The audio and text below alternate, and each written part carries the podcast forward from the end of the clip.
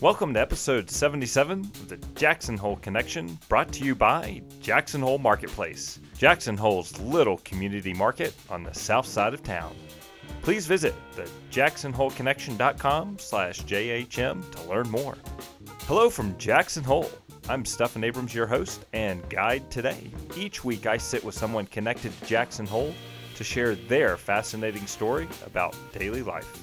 I feel we can all learn so much from each other, and I intend to search out people and their stories, which will teach us a little about life outside of our everyday circle. My guest today is Julia Heemstra, search and rescue volunteer and mountaineer extraordinaire, when she's not filling her career role as the director of St. John's Health here in Jackson Hole. Julia will share with us much more about her life and what she does today to help others in our community and reaching across the globe to South Africa. We'll also learn from Julia how a traumatic, life changing event in 2012 taught her the importance of access to good mental health and having a network of loving friends. Julia's work here at home and her home of South Africa will certainly inspire you to discover how you can make a positive impact in today's world. Julia, it is fantastic to see you outside of Rotary and to have you here at the worldwide headquarters of the Jackson Hole Connection. Thank you for coming this afternoon. Thank you for inviting me. You're welcome. And you have a remarkable story. You do so much for our community, but also communities abroad as well. You were born in South Africa. I was actually born here, but Ah. we moved to South Africa when I was really young. Okay. Yeah. So you have a tight connection to South Africa. I'm a dual citizen. oh, lucky you. Jackson's African American. One of the few. yes. And you also work over at St. John's Health. You're the director of wellness. Yes, I am. And I remember from you from many, many years ago. You were a runner extraordinaire, extreme mountaineer, and you're still get the calling to the mountains. I'm sure many times. Every once in a while these days. Yes. yeah. Still happening out there. Good.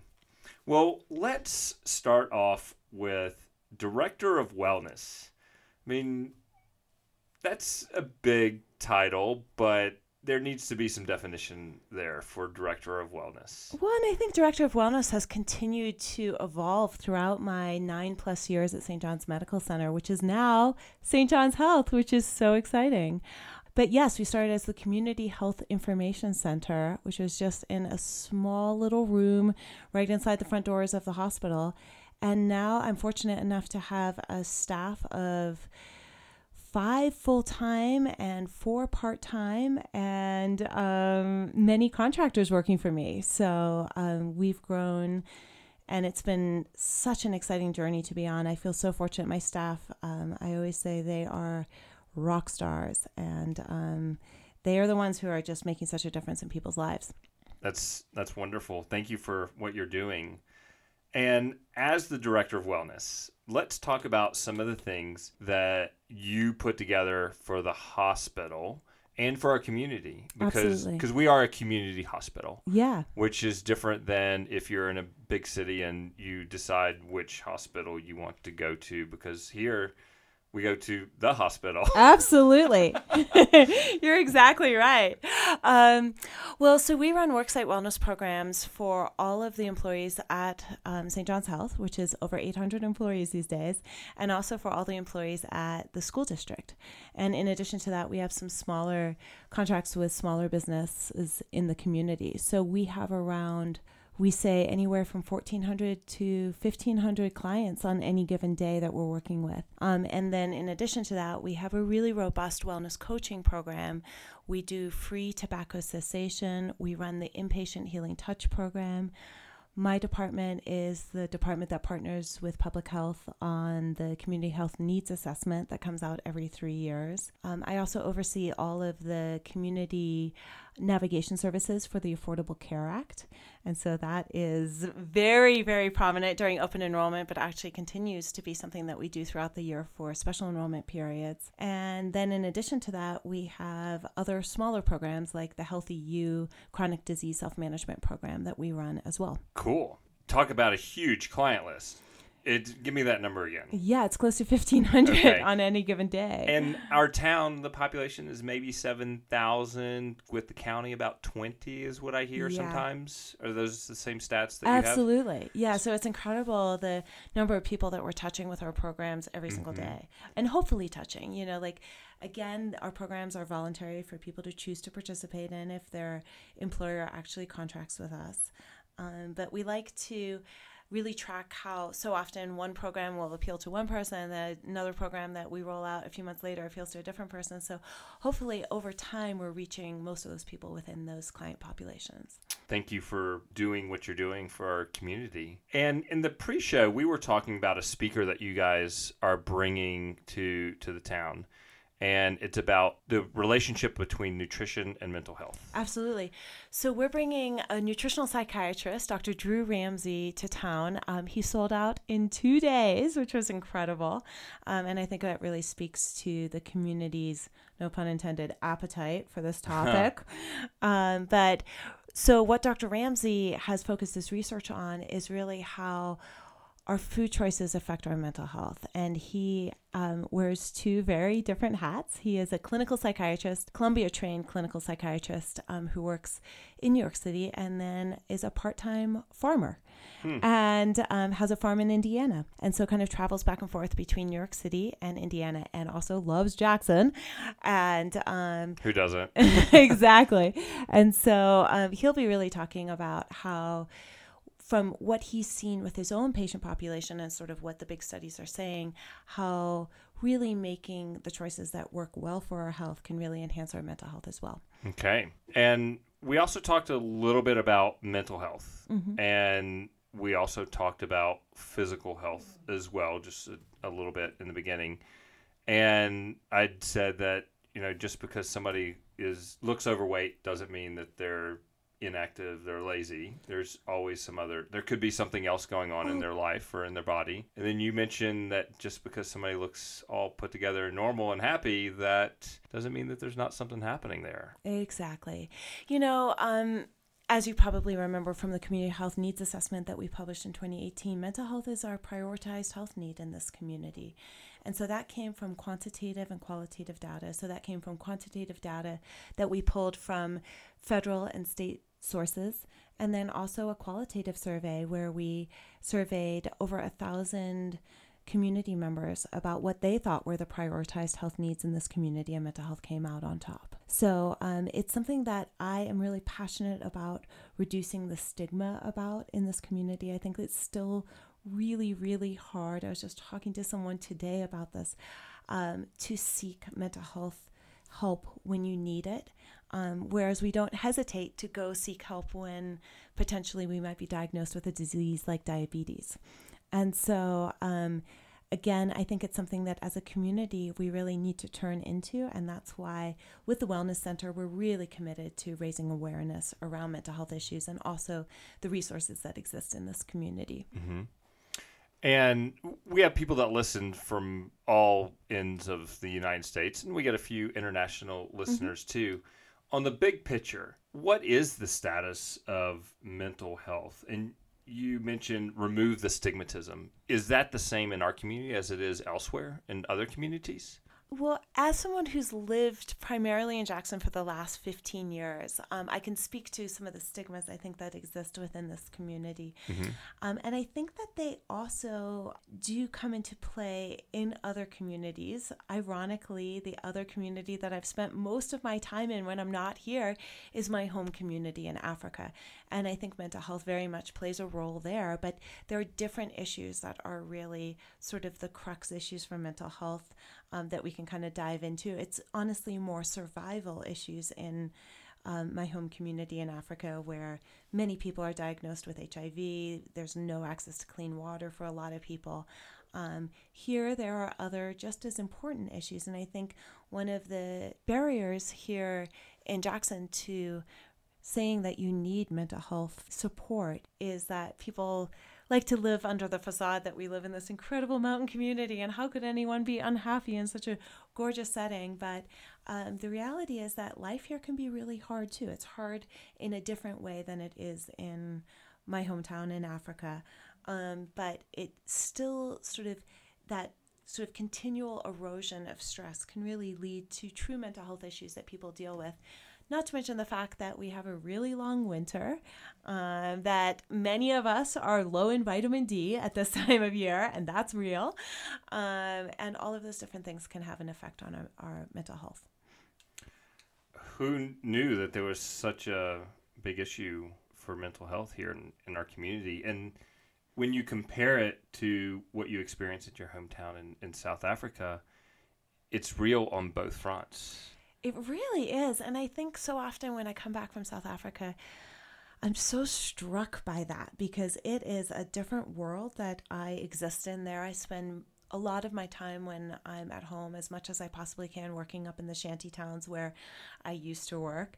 And um, life is could not be more different in some ways than it is here. But the reality is that people are stressed there and people are stressed here for different reasons. And regardless, stress has an impact on your health and it certainly has a long term impact on your mental health. And so if you're not receiving any kind of assistance in reducing that stress, whether that's using your own techniques or whether that's talking to a therapist, that really can lead to bigger issues over time. And when you say that stress has long term impacts, that if, if it's not released or addressed, what are some of those long term impacts? Well, I think it, um, and again, I want to be very clear. Um, while I have a background in social work, mm-hmm. I'm not a licensed clinical social worker or a, or a counselor, but this is stuff that we deal with every single day with our 1,500 clients here. Um, and I think the big question is how the stress manifests, and particularly, I would say there is sort of a surprising correlation between my two hometowns, one being Grahamstown in the Eastern Cape in South Africa and Jackson being my other one, in that um, trauma plays out in both of those places. And I think that while we might deal with day to day stress here, we also have the added layer in this community of a significant amount of trauma. And as someone who's a tremendous believer in receiving assistance when you go through something that's traumatic, I think that, you know, hopefully as a community, we would start to be more open to speaking about the traumas and speaking about the sort of essential nature of receiving assistance for that trauma. I think we've also gotten a lot better. South Africa has its own unique history of trauma. Mm-hmm. Yeah, South Africa has a beautiful history, an amazing history, which has created a lot of trauma. Absolutely. Yes. I always have said that I think what I found as the sort of powerful connection between my two hometowns mm-hmm. is that both places are places of extremes. Mm-hmm. Um, and I think that's why once I came to Jackson, I was like, oh, this can be my other home because I there was that resonance resonance um, of extreme that exists in this community that really reminded me of home. And you have experienced a life changing moment, and if I had experienced the same thing, I would think that that was a trauma event. Oh, very much so. Um, what was that? um, I um, my partner of five years, who we had been going through a tough time, died in an avalanche during that time period, and um, unexpectedly. And yeah, I would say my life was um, my life before March seventh, twenty twelve, and my life after March 7th, 2012. Many people in this community knew him well. He was a prominent figure, um, Steve Romeo. Mm-hmm. And um, we're still, even last night, we had a meeting about um, work that we're going to be doing to kind of reinvigorate his website again, which was huge force, as you probably remember in those early years. I mean, on certain days, he would up, have upwards of 10,000 visitors on his site. So um, and this was, of course, before social media. So that was pretty much all we had back then. Mm-hmm. Um, so, yeah, we're still doing a lot of work with his fund. Um, and his fund has done incredible things um, since his passing. We pay for the avalanche education for the entire high school senior class every year. No kidding. Yeah, so that's um, integrated into the classrooms, and then we do a field day out in the park with those students. And it's great because I've had students, I try as often as I can to volunteer that day for the field day. And I've had students in my class who literally have just skied the sliver, which is one of like the classic hallmark ski descents in the park like the previous week and then i've had students who have literally never been to the park before and they've grown up here in jackson. Hmm. so um, just amazing to do that work. We've also done a lot of work around bringing great speakers to the community to talk about avalanche safety and you probably remember steve was the mc at the annual avalanche awareness night. So we help to sponsor that speaker every year and um, have helped to sponsor various other initiatives with uh, Teton County Search and Rescue in the community. Spectacular. Yeah. And the name of Steve's foundation? That well, it's the Steve Romeo Memorial Fund. It's based out of the Community Foundation of Jackson Hole, so people can always donate there. And they can also learn about Steve. He'd probably love this if you went to Teton AT. And um, that was Steve's blog that was a huge force in his life during those final years. That's spectacular.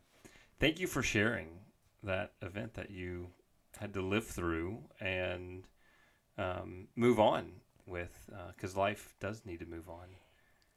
I think that that event more so than other events, and life had not been easy before then, um, but it really deepened me as an individual, and it's enabled me to connect with people who have also experienced trauma in a way that I wouldn't have been able to otherwise. It's almost like you start to speak a different language, and I think that it has actually really empowered me in my job because already today I have talked to two of our clients about the trauma in their own lives. And I think knowing a little bit about the trauma that I've been through almost makes it easier for people to come to me and talk about trauma in their lives. And and also really wanting to move through it. And um, I did therapy for many years after Steve died. Um, I also have had some very close calls in the mountains myself since Steve's death that have prompted me to do things like EMDR, um, which is the rapid eye movement desensitization. Um, and so I'm a huge proponent of understanding that we need to work through these different um, unexpected situations in life um, in order to come out on the other side. And I actually believe that I have come out on the other side. So it's nice to to be able to say that through doing the hard work, you really can almost get to a better place than than you imagined possible. And like you said, it's the hard work. It's really hard work and it Mhm. takes a long time. Mhm. a lot longer than I anticipated. Um, for my experience with grief was perhaps one of the hardest experiences to predict, and that was very, very challenging for me in the sense that you don't know when it's going to hit, you don't know what's going to trigger it, and you certainly don't know how you're going to react. And as someone who's always been someone who's set goals and accomplished them, and set another goal and accomplish another goal, um, grief is not anything like that. And so, and you just are kind of subject to it Mhm. for um, however long it takes. And yeah, and and I feel that you're you are the right person to be doing what you do because your disposition and personality and comfort and warmth that you offer, I'm sure, um, adds to the success of the department that you are heading up and help lead people in the right place where they need to be. I think my own path has enabled me to see that the only way I can lead is actually get at the back of the line and let people lead themselves. hmm And that's very much the approach that we take in the wellness department. We, from moment one, have always chosen to not adopt any of the more standard approaches for wellness, but rather to enable people to feel empowered to take the steps that they want to take to change their own lives and to not in any way predict what those steps might be. And to really be the wind in their sails, but they're the ones figuring out what direction their boat is going in. Very strong statement. Um, you have shared a lot in this very short I period of time. Thank you for Yeah. being so open. I know I've had conversations with other parents. Now I have a you know two boys, and Mm-hmm. raising kids in this town is quite unique because I feel as though when kids get to the high school age, there's something that they experience that I don't feel a lot of kids experience elsewhere Mm-hmm. in the in the U.S. and that is death. Um, it seems as though every year there is somebody in the high school group or high school age, the community, that there's an unfortunate, untimely death and a young person is taken from us far before they have lived their full life. Mm-hmm. And I, I'm not sure if other communities experience that and can be tough on kids. Can it can be tough, be tough on, on, everyone. Mm-hmm. As someone who has been on the front lines of death, and I've also I've been a first responder to another fatality in the Tetons as well, and uh, or not a first responder, but I was called in um, to respond. I guess um, would be a more accurate way to put it. And I work at a place that welcomes new life into the world and also escorts people into what happens after life. Mm-hmm. So very aware of the cycle of life and death. And I think this community has made me even more so. But I really believe that it's only through turning into what's so hard about death that we can kind of break through that and, and really live life on the other side. Um, and I think a lot of times people, the pain is almost paralyzing and they don't necessarily manage to push through the pain to get to the other side. And I, I've just been noting in my own life how passionate I am about life right now, having been through all of these different traumas that are so focused on death. Like it, it can almost have that effect where you end up even being more passionate about the opportunities we have in life to make a difference, to engage with others.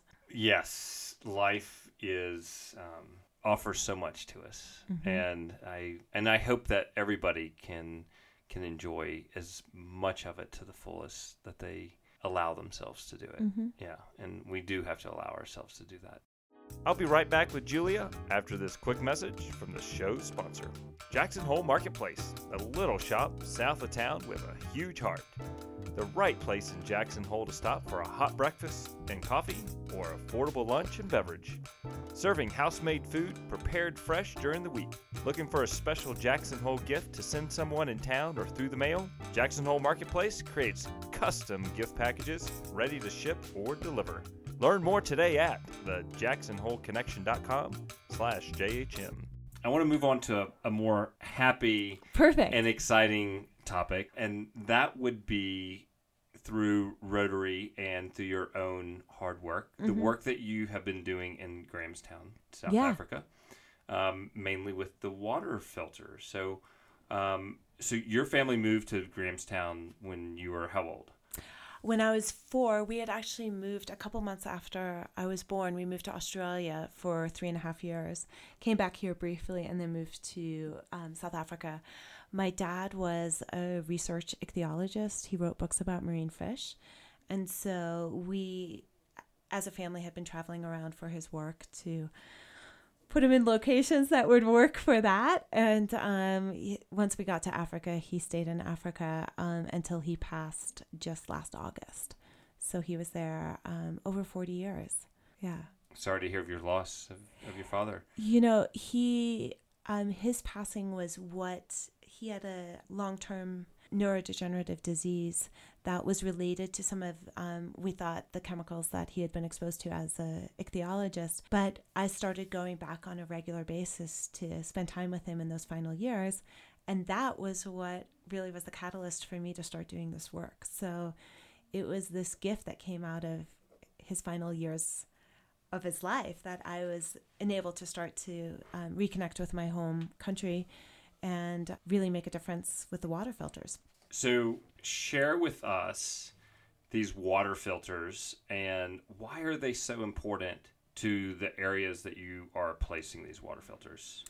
Well, the amazing thing was, um, I was super passionate about water. Water was always an issue when I was growing up there. And in fact, when I started realizing that I was going to be traveling back and forth to South Africa quite a bit, um, I knew that I wanted to get involved with a project again that would really make a difference. Um, I had previously worked in the shanty town both when I was in college and after college. And then after high school, I had taken a year off and started a little preschool in a very rural part of South Africa and had taught Zulu children English in an effort to enable them to enter the newly desegregated schools in South Africa.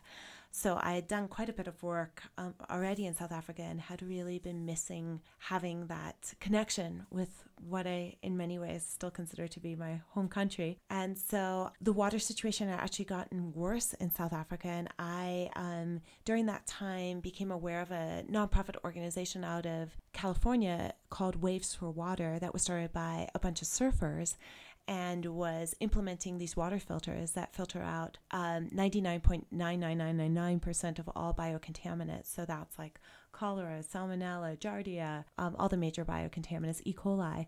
So on my first trip back to South Africa, there wasn't a tremendous interest in the filters. But amazingly enough, the week before I went back for my second trip, and I ended up doing multiple trips over these years, um, the municipal water source, the reservoir, was contaminated with E. coli. So that would be like if we turned on our sinks or our faucets, um, that would be the water coming out of our faucets would be contaminated with E. coli. Ugh. And so, yeah, all of the water was contaminated. And so I went back that time with, I had seven filters left from my original 10. And literally, what was so serendipitous about that is mail is very hard to get from the US to South Africa. So if I had mailed those filters, it would have taken anywhere from four weeks to three months. But instead, I had a plane ticket and I was on a ticket or I was on a plane the next week with these water filters and I implemented them at local schools and at a clinic and managed to create access to clean water for, I think on that trip it was around 700 individuals. And then Rotary jumped in. Rotary just asked me to come talk about the work I was doing. I have a close colleague at the hospital who just stopped by my office. She's like, What's this work that you were just doing in Africa? And so I told her about it, and she said, You've got to come talk to Rotary. And she said, um, you know, bring a proposal for what you intend to continue to do. And on my first trip, I had implemented three water filters at a high school with 900 students. And the principal had been so moved by the fact that she was going to be able to keep her school open because she now could create access to clean water for the students and she was going to have to close it if she couldn't do that. She had teared up, and I remember in the parking lot saying to her, Nikki, no matter what, I'm going to bring you back a filter for every classroom. I don't know how I'm going to do it, but I'm going to make it happen. And so I put together a proposal for Rotary, basically just trying to fund a filter for each one of these classrooms, 900 students, and did this presentation for Rotary. And literally, I had people coming up to me afterwards with their checkbook saying, I want to write you a check. How do I just fund this whole thing? And I actually didn't even know how I was gonna like who to write have the check right now to. So I was like, can I just get back to you about who to write that check to? So went and talked to my close colleague John Getler, who runs the Hospital Foundation. I was like, John, this is what happened. What do I do? And he was like, bah, we'll be your fiscal agent. So Hospital Foundation signed up, and I ended up going back to South Africa again and created access to clean water for over 2,500 people on that trip. And Rotary had written me for $2,500, and it was pretty cool to be able to say for less than a dollar per uh, person, I was able to create access to clean water. And that was implementing primarily at not just schools, but also orphanages. Also went back to the um, outpatient clinic and gave them a few more filters. And then Rotary and I kind of signed up for a much bigger project, which has been incredible to work with Rotary on. I always feel like mm-hmm. Rotary is the most underlooked or uh, sort of overlooked um, group of heroes in this community and and heroines because they do such incredible work and not everyone knows about it. But we just raised $133,000 to redo the entire plumbing system at the neighboring high school in the shantytown. Also, 900 students, also another school that was going to have to close down. And so we're redoing the entire water systems in a fashion that it will be able to continue to um, serve that school for many decades to come. Good work! I Congratulations! Um, Um, and then I also just want to add one more quick thing about Rotary. Yeah. Um, in amongst everything, after the first uh, or the second trip when I had brought a filter for each classroom at that first high school, Mm-hmm. I got a text in the middle of the night from the principal, and she just said, I really just want you to tell your Rotary Club that they've made such a difference. Like, again, I would have had to close my school down because we didn't have access to clean water, but because of what they had done with having a filter in each- classroom, we kept the school open. So I texted her back, and I was like, Well, what's going on? Like, what's the new situation? They had run out of water at the school at that point. And so literally you probably remember this over a lunch we raised $7500 and within 10 days working with the local grahamstown rotary club we implemented water tanks at the school had them filled um, also um, figured out how to correct some of the plumbing issues and kept that school open as well. And i mean rotary did that over a tuesday lunch. Pretty amazing You can get a lot of stuff done over a lunch on Tuesdays, can't you? apparently so Mhm. Yeah. yeah. And the kids who are getting water at these schools, is that the only access in their um, communities that they have to clean water? For many of them, it is. It's the only time that they're drinking clean water. And most likely, when they're at home, they're drinking contaminated water. I mean, for a lot of these kids, they're living with chronic diarrhea, um, chronic stomach issues. Some of them have managed to, you know, our GI systems are incredible. And so, when you've been exposed to a lot of different contaminants in the water, sometimes people can just drink the contaminated water and not get chronically sick. But the nice thing is that while they're at school, we know they have clean water. Mm-hmm. And do they take water home with them? Can they do that? Um, I don't know if the schools have set up for that. That's kind Okay. of honestly, there's so many issues. Like, how do Yeah. we get water to kids when they're at home? How do we get water to their parents? How do we get water to their babies who aren't even like in school yet? Mm-hmm. So, so many issues still left to be addressed. And I just had Jack from Pal Water Yeah. on here a few uh, episodes previously, and that's he's his mission is to provide clean water to people, and Yeah. he's working um, in some African countries and I think some place in Malaysia as well, if, if I recall correctly, and um, he had a life changing event that had him think about why what am I doing in life? And how can I make a change? And you are making a change in a lot of people's lives because it's not just the 2500 people who now have clean water or the you know probably um, e- even more than that. It just exponentializes. So congratulations julia. Good work. Well, I really credit Rotary with it. I feel like I just happen to be a fortuitous bridge between the two communities and also being super passionate about making a difference there. And I would say, too, you know, this is always what I go back to, whether it's like working in wellness at the hospital, whether it's doing humanitarian work in South Africa. The gifts that we get from giving are so much greater than anything we ever give, you know, like, um, for me, just knowing this work is going on in South Africa every single day, it um, it truly is a daily gift. I think about it every single day. Like I'm like, I wonder what's happening today. I wonder what's happening, you know, what's going to happen tomorrow. Because like I feel so connected to the on the ground work that's going on there. Hmm and it's a testament to who you are for john who's Gettler, who's the ed of the uh, st john's um, foundation there for him to say yep we got it covered. We got you John's awesome. He is awesome. He's a remarkable guy, and he's been fantastic addition to our community over the past years that he and his family moved here, and him being the executive director of that the hospital foundation there. But it it says something about you that he said, "Yep, got it, no problem." Versus say, mm, "Let's talk about this and let's get this figured out." And that says a lot about you, and, and now you're a Rotarian. You're I part know, of the club. I'm You a came with presentation, and then they're like, "Well, hey, let's have Julia part of the Exactly, club." which I just love because um, I had presented to Rotary so many times over the years, and I also think that it's really amazing how you can live in a single community for an extended period of time, interacting with different individuals or different groups, and not fully comprehending the impact that this group is having. And what I love about the Jackson Rotary Club is that we, or Rotary Club of Jackson Hole, is that we make a huge difference here, but we're having these tremendous impacts all over the world. Um, and to see the fact that my fellow Rotarians were able to raise the 133,000 really in a very brief period of time um, speaks to the credibility of the club too. I think.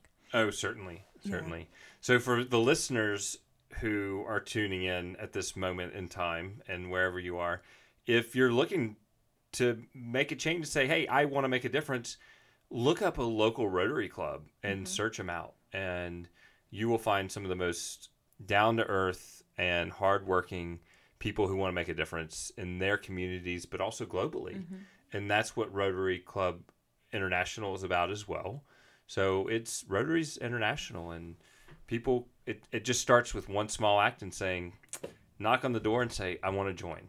Absolutely. Mm-hmm. It was funny because I remember when people first started talking to me about becoming a Rotarian, um, one of the things that really resonated for me was service above self. Mm-hmm. And I think that was what kind of tipped the scales for me when it came to um, deciding to become a Rotarian because I was like, service above self is what I'm about. I've just never put it in those terms. I have my rotary coin right here, That's and awesome. I see the service above self there, and the four-way test: is it the truth? Is it fair to all concerned? Will it build goodwill and better friendships? And finally, will it be beneficial to all concerned? Exactly. And I would say that you are certainly doing that, Julia. Trying. I think too. What's great about um, Rotary is that we are a diverse group. Mm-hmm. I, I love that there's so many of us who are sort of the younger generation who are joining and are fully committed to service above self and that we can connect on these really really amazing projects with people who are an entire generation older than us who might see things very differently from us but we're coming together around this idea of like what's the difference we can make in the world yes and i want to go back to you being at St. John's Health mm-hmm. um, as the director of wellness.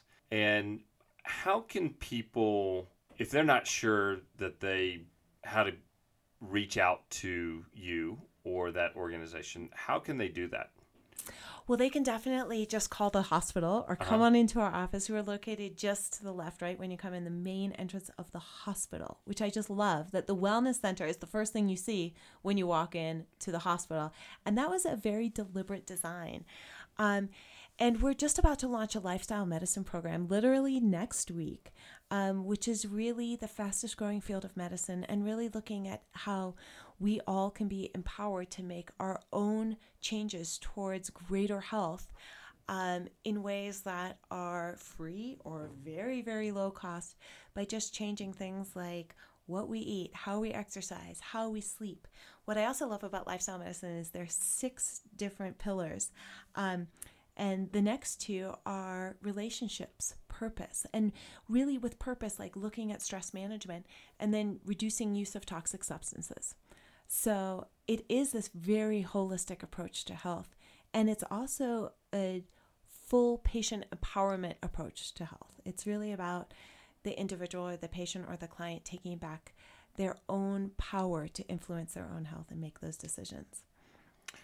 And when you say you're going to launch a new program, what does that really mean? Well, we've already, for the most part, been providing these services. And so we've been doing this for a couple years, kind of in a more ad hoc fashion. Mm-hmm. And so now we're putting all of these different services under the umbrella of the lifestyle medicine program.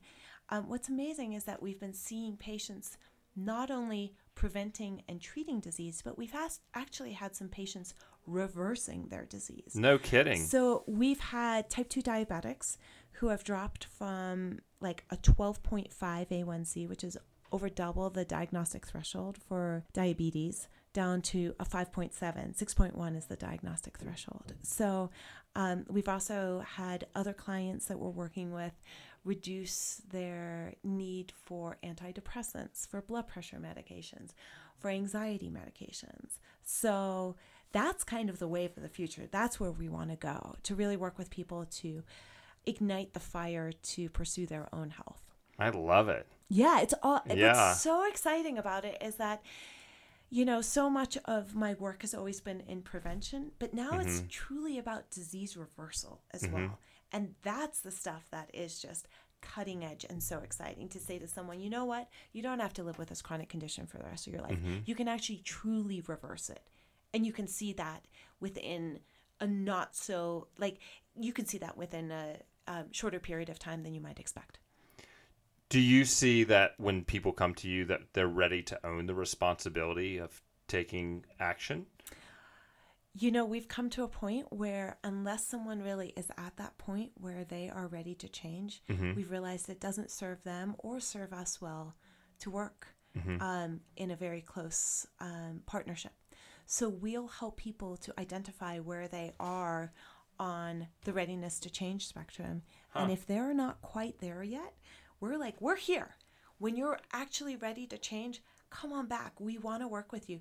But we realize that if someone's not actually ready to change, it's just going to be spinning wheels for them and spinning wheels for us. And we don't want anyone to do that. So we're really, really committed to helping people move along the spectrum of readiness to change, but also to really like be that catalyst when the time is right to help kind of launch them into this whole new life that can exist for them.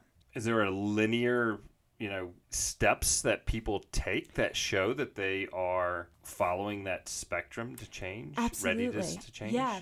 And so all of the wellness coaches who work in my department are nationally certified wellness coaches, which means that they went through a program that's credentialed by the national credentialing body and then they sat for the national exam and passed it. And so they all have gone through extensive training on helping people to identify not just where they are in regards to readiness to change, but also what would be the next steps that they'd want to cha- start changing as they move forward. So you mentioned lifestyle medicine program that there's six pillars, Mm-hmm. and it was eat, exercise, sleep, purpose, Yep. relationships, and which one did I miss? And reducing the use of toxic substances. reducing the use of toxic substances. And then along the line of readiness to change Mm-hmm. spectrum, can somebody Google that so they could see? Absolutely. Yes. Very Okay. much so. They can just Google readiness to change. Okay. Yeah. And are there different? How many steps are are that process? Um, I can't remember exactly right now. Okay. Yeah. That's but why they, they- can call and talk to one of my wellness coaches and they will be able to I yeah, I would um I, I'm concerned I might not say the right answer. No, I get it. You have so much going on, and that's why there's you know coaches to help along. Which Yeah. I'm sure you're certif- you're certified wellness coach as well. No, and you know okay. what's crazy right. is that um, when we started the wellness coaching program, I was like, "Oh, this program is so fantastic! I wish I could enroll in it because I see how it benefits anyone and everyone. Like whether you have these small changes that you want to make in your life, or whether you literally want to reverse." Comorbidities. So not just diabetes but maybe you have a heart condition and we have all of these different specialists that we refer out to as well. But i'm such a believer in the approach. And then interestingly as i've had more and more of my staff go through the coaching program sit for the national exam i've just been so struck by how this has impacted their lives. Um, but i've also had to really identify that my role within the department is to be the director. And um, as much as I want to engage with all of my programs, I can't necessarily get certified in everything that all of my staff is getting certified in. Um, but I think it's a good litmus test because truthfully, I'm not much of a joiner. Despite having joined Rotary, which that says a lot about Rotary, um, I'm also a tremendous skeptic. And so I feel like if there's a program that I myself would want to enroll in and participate in, that's something that I feel confident rolling out to our 1,500 people or to a smaller subset of our client population. And I think our staff as a whole within the Wellness Center, our full timers, our part timers, which is a significant number of people now, generally we kind of use the rule of thumb if we wouldn't want to do this and if there's any reason why we wouldn't do this then we need to not roll this program out and we need to make changes until it's something that we would all want to participate in.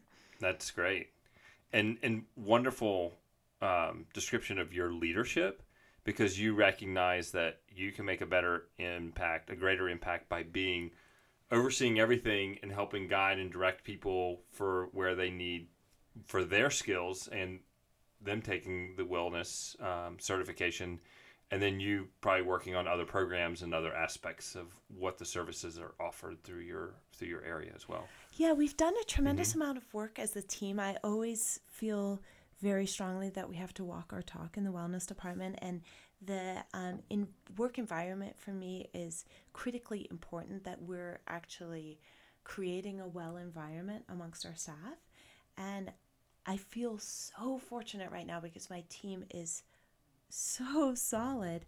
And I think part of the way we've gotten to that place is we've done a lot of work together figuring out what our different strengths are and how we can best utilize each other's strengths to advance the common goal. And so we actually did the Gallup Strengths Finder and we've done it multiple times together. And even when we bring another full time employee on, we do it again together to really identify okay, so this is this person's strength, this is that person's strength. And so we need to utilize all of those strengths and then get out of each other's way mm-hmm. so that we can move forward together. I've done the Strengths Finder, Strengths Finder as well. I don't recall what my main role was, but I do remember my Kolbe. I'm a four five seven four. Oh, that's yeah. awesome! I don't know that one. um, I think for me in the wellness department, um, I have strategic and futuristic as two of my primary strengths. Mm-hmm. Um, sort of strategic thinking, like seeing kind of where we're going, and the futuristic is like a blessing and a curse, but it's always having the vision and trying to move towards the vision. And that can kind of propel you out of the present, which is kind of the challenge. But I am constantly like, where are we going? What's next? How are we better meeting the needs of the people we're serving? Yeah, so true. So true. And if people don't live here and don't have access to a, a phenomenal um, hospital like what we have, such as St. John's Health, what what should they Google to get some information about maybe a wellness program in their community? Yeah, they could definitely just Google wellness programs. There are, oh my goodness, so many different renditions of wellness programs, and mm-hmm. the first thing I would say is to be really careful about what you're reading mm. and also the different programs that you might be um, interested in you know, kind of pursuing, partly because there isn't a wide credentialing body across the nation when it comes to wellness. And here mm-hmm. in Wyoming, we see this a lot too, because to be a wellness coach, you don't necessarily need to have done any of the rigorous wellness coaching training programs that my coaches have done, nor do you have to sit for the national exam. And so people can do a two week program online and just say, I'm a wellness coach or mm. I'm a mm. life coach. And we've been very clear with our mission at the hospital that first and foremost, we have people with clinical backgrounds who are going through these programs. So they're bringing that background or even like a, you know, more of a sociology background. Um, but then they also have to meet these rigorous standards, which is what makes sense for us as a hospital. Yeah. And for people that do have access to St. John's Health and want to get more information about the wellness, is are the services that you guys provide free, or is there a charge? Some of them are free, uh-huh. and some of them are a low cost, and we are very committed in the wellness department and particularly with the lifestyle medicine program as we roll it out. No one's going to be turned away because of their inability to pay. If someone truly wants to change their life we mm-hmm. want to be there to support them and assist them with that. So mm-hmm. we have some very generous donors who donate to the foundation, and we have some donor funds that we can access for people who can't pay. Mm-hmm. Um, but we also are pricing it at a very affordable price, and it will be a monthly subscription. So, in the same fashion that someone pays for a gym membership every single month, they'll pay for a membership in the lifestyle medicine program mm. that will buy them access to wellness coaching, to consultations with um, RDs, with physical therapists, with some of our other specialists as well. Awesome. Yeah. And what's the number to the hospital? Well, the number to the hospital is 733-3636. Number to the wellness center Aha, though correct. is 739-7399. 739-7399. And people can also check out we're going to update our website in the near future. Um, as soon as we launch the program, so they can just check out what our offerings are on the tetonhospital.org website, which is about to shift to St. John's Health. Oh, cool. Yeah. That's so, that's great. Yeah. yeah, they need a new URL. Mm-hmm. Yeah. Yeah. Julia, any last words of wisdom that you would like to share with everybody today? Well, I think sometimes think sometimes people think that my different projects, be it my life here in Jackson with St. John's Health, and then my work in Africa, is really disjointed. But I always like to remind people that clean water is the first step towards health. And if you don't have access to clean water, you literally cannot stay healthy. It's just impossible.